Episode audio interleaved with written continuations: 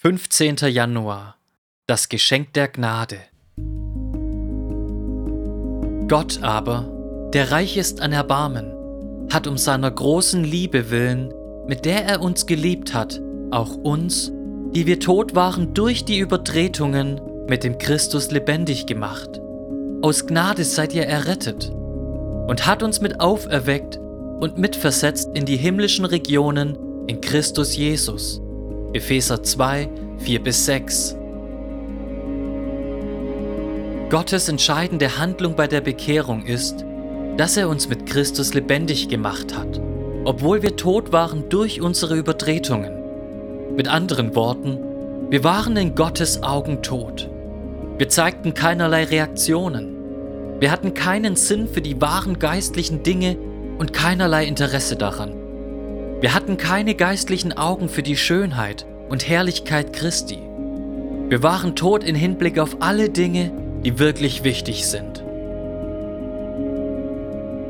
Doch dann hat Gott eingegriffen. Er hat bedingungslos für uns gehandelt, noch bevor wir in irgendeiner Weise dazu beitragen konnten, zu angemessenen Gefäßen für seine Gegenwart zu werden. Er hat uns lebendig gemacht. Er hat uns in seiner Souveränität aus dem Schlaf des geistlichen Todes geweckt, damit wir die Herrlichkeit Christi erkennen. 2. Korinther 4, Vers 4. Er hat unsere geistlichen Sinne, die zuvor tot waren, auf wundersame Weise zum Leben erweckt. Epheser 2, Vers 4 spricht von Gottes Erbarmen. Das bedeutet, dass Gott unseren toten Zustand gesehen hat und Mitleid mit uns hatte. Gott sah den schrecklichen Lohn der Sünde, der zum ewigen Tod und Elend führt. Gott aber, der reich ist an Erbarmen, hat uns lebendig gemacht.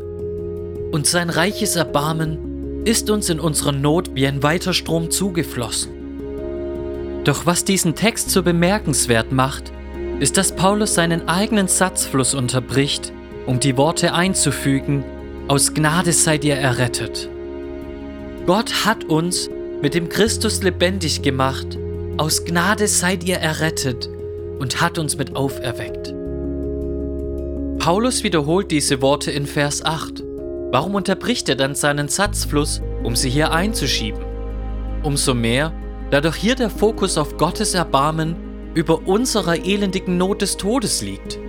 Warum ist es Paulus so wichtig, an dieser Stelle hervorzuheben, dass wir aus Gnade gerettet sind?